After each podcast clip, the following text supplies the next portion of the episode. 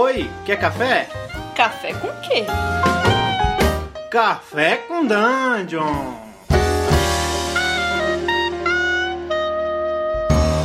Bom dia, amigos do Regra da Casa. Estamos aqui para mais um Café com Dungeon.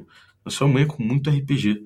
Meu nome é Rafael Balbi e hoje eu estou aqui com o Alexandre, é, o autor do Brigada Ligeira Estelar. Eu estou bebendo um cafezinho aqui e café puro, sem açúcar, num copinho americano que não tem nada a ver com o tema do nosso, do nosso, do nosso podcast de hoje, que é uma coisa no estilo robô gigante e sabres, né? Fala aí, Alexandre, bom dia. Bom dia, e acho que é até bom que o seu café ali seja assim com o copo americano, porque diz que o café japonês é horrível. Cara, a gente, é, a gente viu aqui o, o lançamento da Jambu e achou muito legal, cara, as suas referências para lançar esse jogo.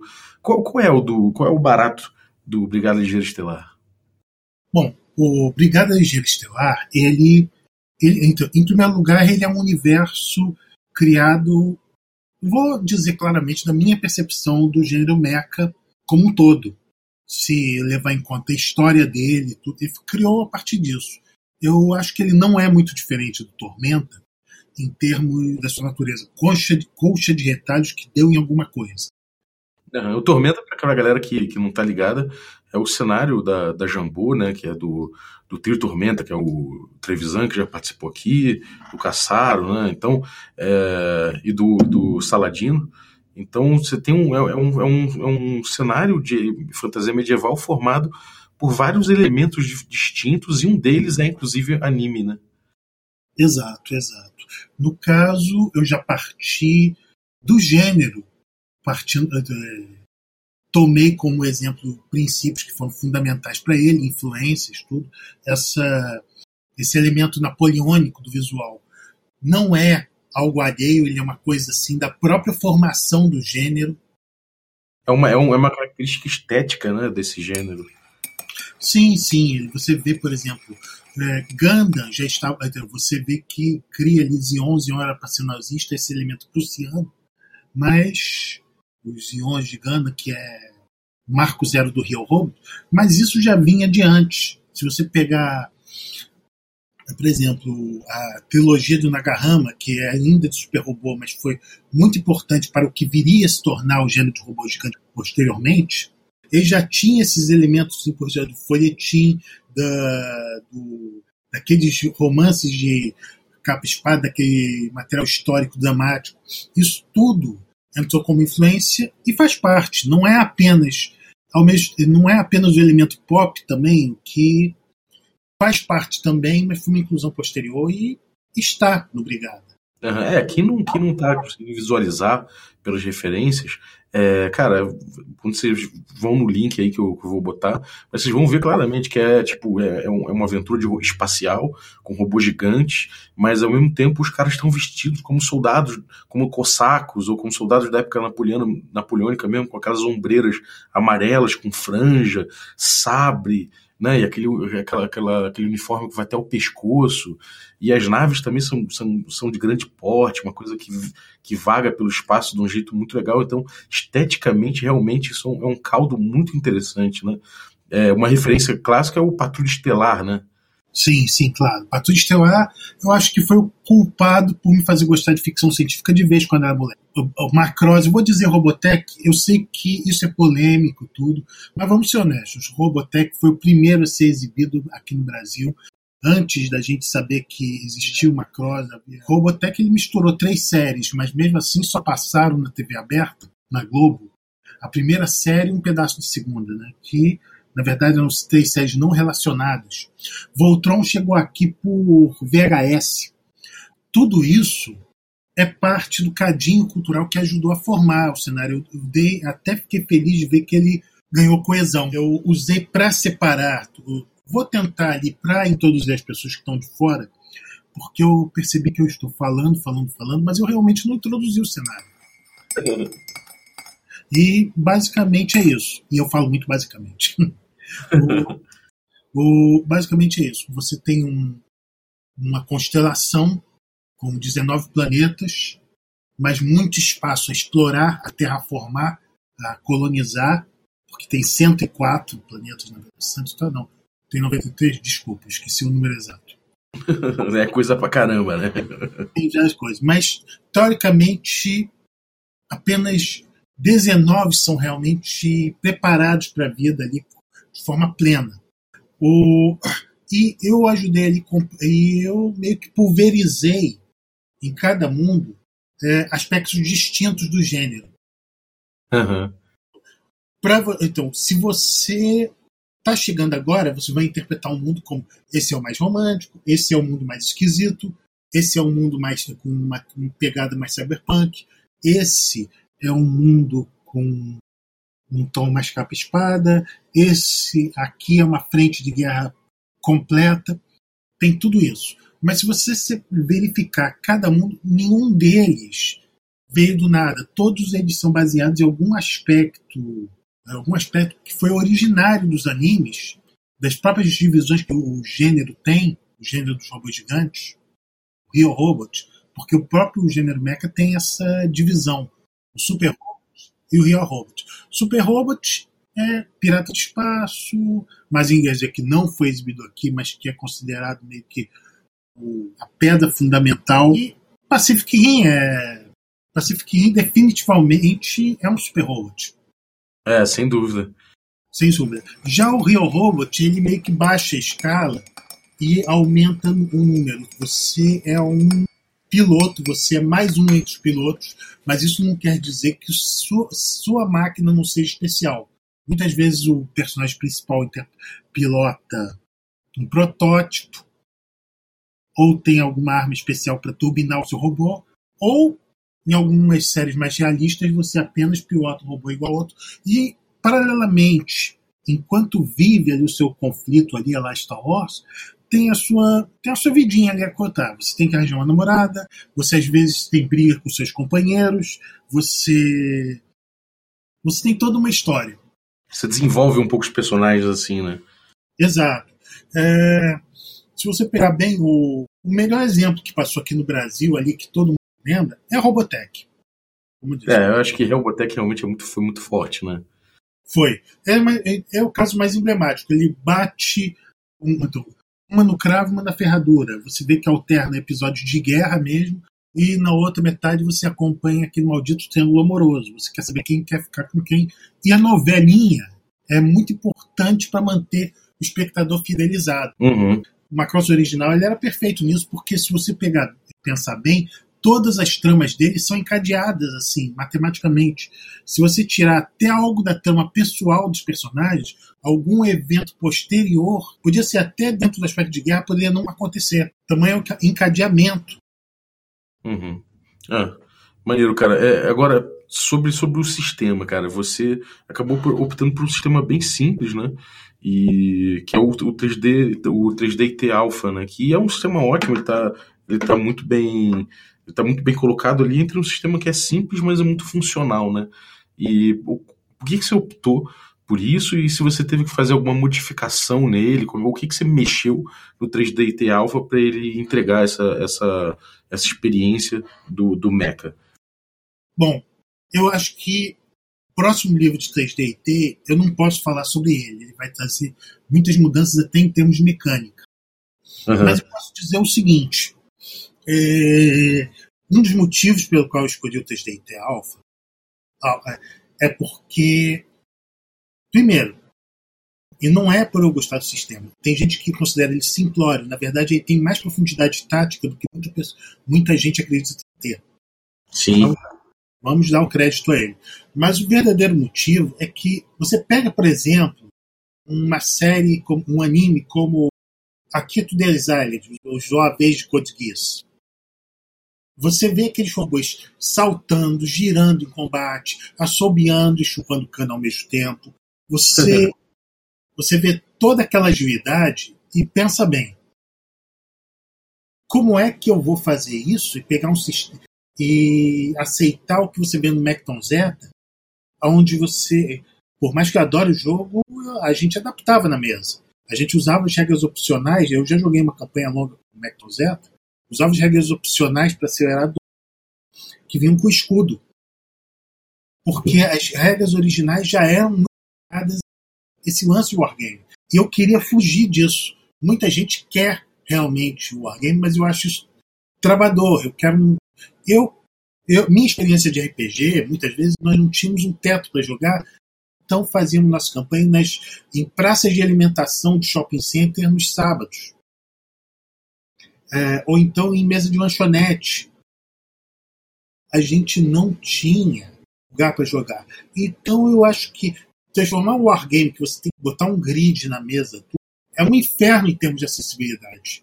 É, não só isso, mas também para você reproduzir, é, às vezes, o tipo de narrativa que você tem nesses tipo referências. É claro. Não ajuda, né? Você fica tão impregnado pelo aspecto tático que você esquece, às vezes, até essas. essas eu não vou dizer firula, né? Mas essas coisas que são atreladas à personalidade de quem está pilotando o mecha, ou até do próprio robô, né? Que são interessantes também, né? Exato. A, psico, a, a psique do piloto é muito importante. Você vê que é, boa parte das histórias giram em torno de, de política. Política é muito importante no gênero. A vida pessoal do piloto, ele fatalmente se apaixona por alguém ou então rola algum tipo de problema. Um exemplo claro, o Zeta Gundam, não é um anime que todo mundo tenha visto aqui no Brasil, mas ele é um clássico, é um dos animes mais importantes da história da franquia Gundam. E personagem, se você olhar a psique dele, ele desenvolve o aspecto pessoal do piloto, mas a história não é sobre romancinho, nada. Ele, você vê que ele vem de uma família disfuncional pra cacete, isso leva elementos trágicos. Você vê que ele está metido em uma situação de combate. Eu não vou, não vou narrar aqui todo o contexto do Zeta Gundam para cá. Todo esse desenvolvimento do personagem não se limita só ao aspecto como você vê no Macross. Mas como o Macross ele, ele vende um peixe mais aceitável, vamos ser honestos, o povo gosta de novela. É, sim, cara. É, e, e, não tem jeito, né? Você, você é, é, é faz parte do, do de, de, todo esse tropo, né? E, e, é importante trazer. Então, é mesmo que o cara, é mesmo que o cara não curta muito, eu acho que a maioria curte. Se o cara não curte muito, ainda assim ele, ele pode focar no, na parte estratégica que o, o sistema não vai deixar ele, ele, ele de mãos abanando. Né? Exato, exato. E meu, principalmente o 3DT consegue reproduzir essa velocidade que você vê nos animes de hoje. Se você pegar um Gana, só para você ter uma ideia, eu falei do Mecton Zeta. Pois bem, lá no Japão existe um RPG dedicado a Gana apenas para. Só tem um livro básico é dedicado apenas ao evento principal do cenário, que é a Guerra de um Ano, mas ele foi feito com as regras de Macton Zeta. E detalhe, houve um tone down nas regras para fazer reproduzir o que acontecia no jogo. Porque se dependesse, houve um tone down. Então imagina isso, porque reproduzir o que acontecia na tela. Ah, agora, isso era um momento, até por conta das limitações da própria animação do período. Se você pegar hoje, uhum. os robôs eles, os robôs eles equivalem ali a heróis de ação.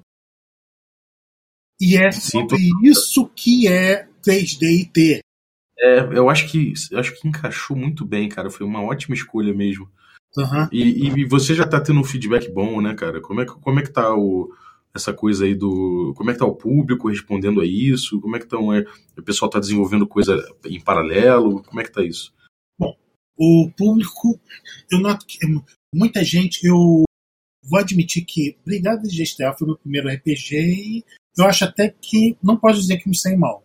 Sentido, sem falsa modéstia aí, no sentido que já tem seis livros, estamos saindo com a primeira história em quadrinhos agora, tem uma tetralogia. Muito bonito, inclusive, né?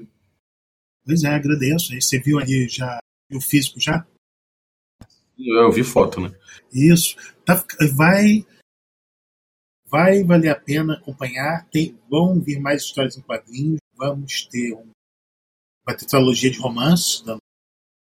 E, principalmente, agora, o, mais quanto jogadores, muitos ainda reclamam de alguns ajustes, né? E uh, eu posso dizer que o Pro uh, reclama de alguns problemas, porque, e acho que isso é uma coisa a ser dita importante.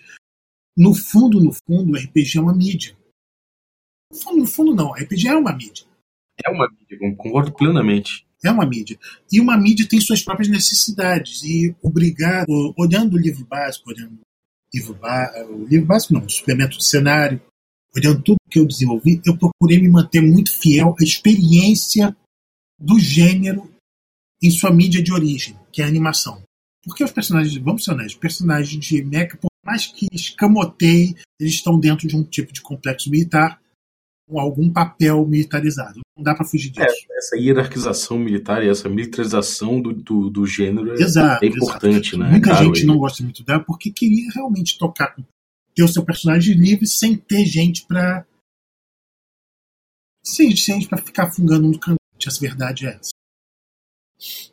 Mas, mas isso também são diferenças fundamentais do gênero. Você vê que pega um Star Wars, há uma estrutura na rebelião. Você quer fazer jogar, você quer entrar, você quer jogar Star Wars. Vamos, vai entrar na rebelião, vai receber ordens, vai cumprir missões. Isso é cômodo para o mestre de jogo. O mestre de jogo não tem que se amolar com a cena da taverna.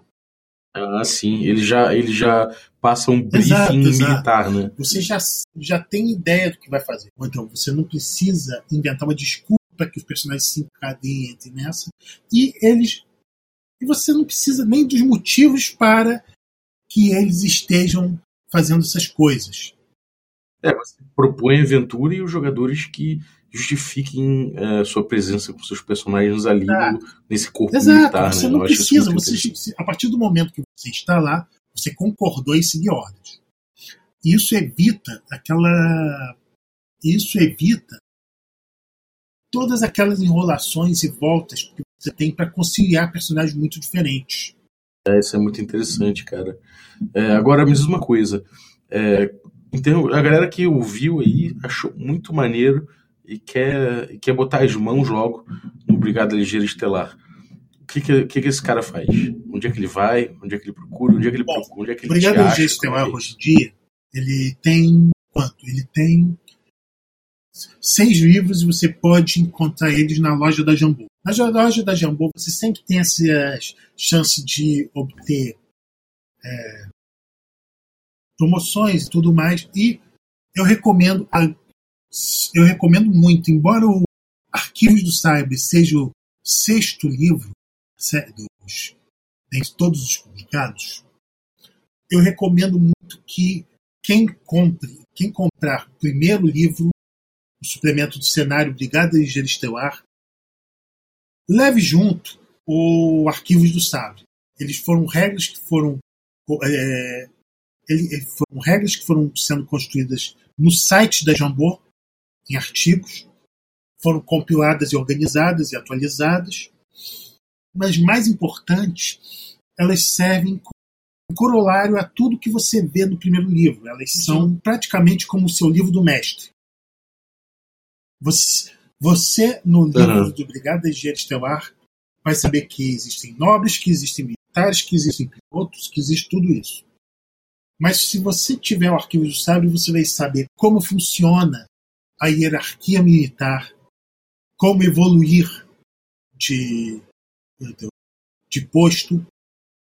Você vai ver, você vai ver como personalizar seu robô. Se você quiser jogar com personagens nobres, você vai ver como construir seu próprio clã de nobreza. Você vai ter todos esses recursos no, no Arquivos do Sábio. Eu, eu às vezes fico com a impressão que o Brigada ele é melhor lido em, do, em duplas, em dobradinhas de livro. E o Arquivos do Sábio ele é o melhor companheiro para o, o suplemento básico de cenário. É isso aí, RPG Nacional, você consegue isso bem mais barato, metade do preço comprar esses dois. Exato. Aí, um os outros seis, dois livros, eu vou falar os outros quatro livros, porque esses também são mais duplas ainda. São volume 1 um de volumes 1 e 2 de A Constelação do Sabre. O... A Constelação do Sabre, eles funcionam assim como o Reinado do Tormento. São livros que descrevem o cenário, os mundos habitados, e oferecem detalhes sobre as guardas regionais de cada tem ganchos de trama para, para anos de campanha na sua mesa. São dois volumes, novamente. Novamente, para linha dobradinha. Por fim, eu tenho, eu tenho ali o Belo Supernova, que foi feito para trazer a você a experiência de participar de um anime, de ter uma campanha organizada como se fosse um anime de 26 episódios. É mais aberta, é uma campanha mais aberta. É, é Railroad, mas não é tão Railroad quanto se parece. Eu recomendo muito que se leia tudo do começo até o fim. E eu recomendo até para mestres de experiência, inclusive, possam lidar com as mínimas variações, garantir que, mesmo que você jogue a campanha duas vezes, nenhuma delas vai ser a mesma. Olha, é maneiro, hein? E ela também tem muitos elementos que você pode usar ao criar campanhas similares. Tem dicas para organizar, tem boxes instrutivos sobre tipos de personagem, que aí levanta justamente tropos de personagem usados para determinada série, para nas diferentes séries de anime. Eu abraço ali muito abertamente a experiência de que você está sendo, trabalha, trabalhando com uma animação japonesa na sua mesa.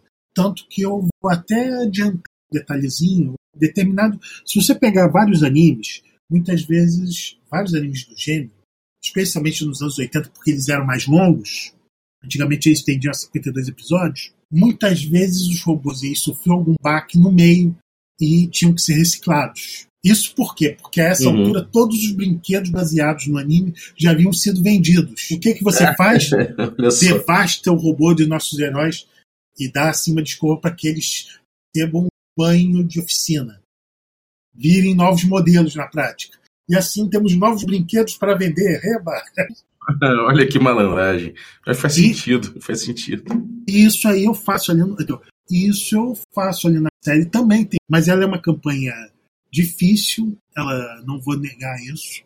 É uma campanha puxada. Eu recomendo, inclusive, para quem quiser jogar o Supernova, jogue primeiro a Aventura Pronta, que está na primeira, no primeiro livro de Brigada Estelar, para saber se é isso que você quer. Você é honesto, porque, porque a primeira, no livro básico, do suplemento básico do cenário, temos essa aventura pronta é, a serviço da Princesa Regente. Eu, pessoalmente, ainda gosto muito dela. Pô, muito bom, cara.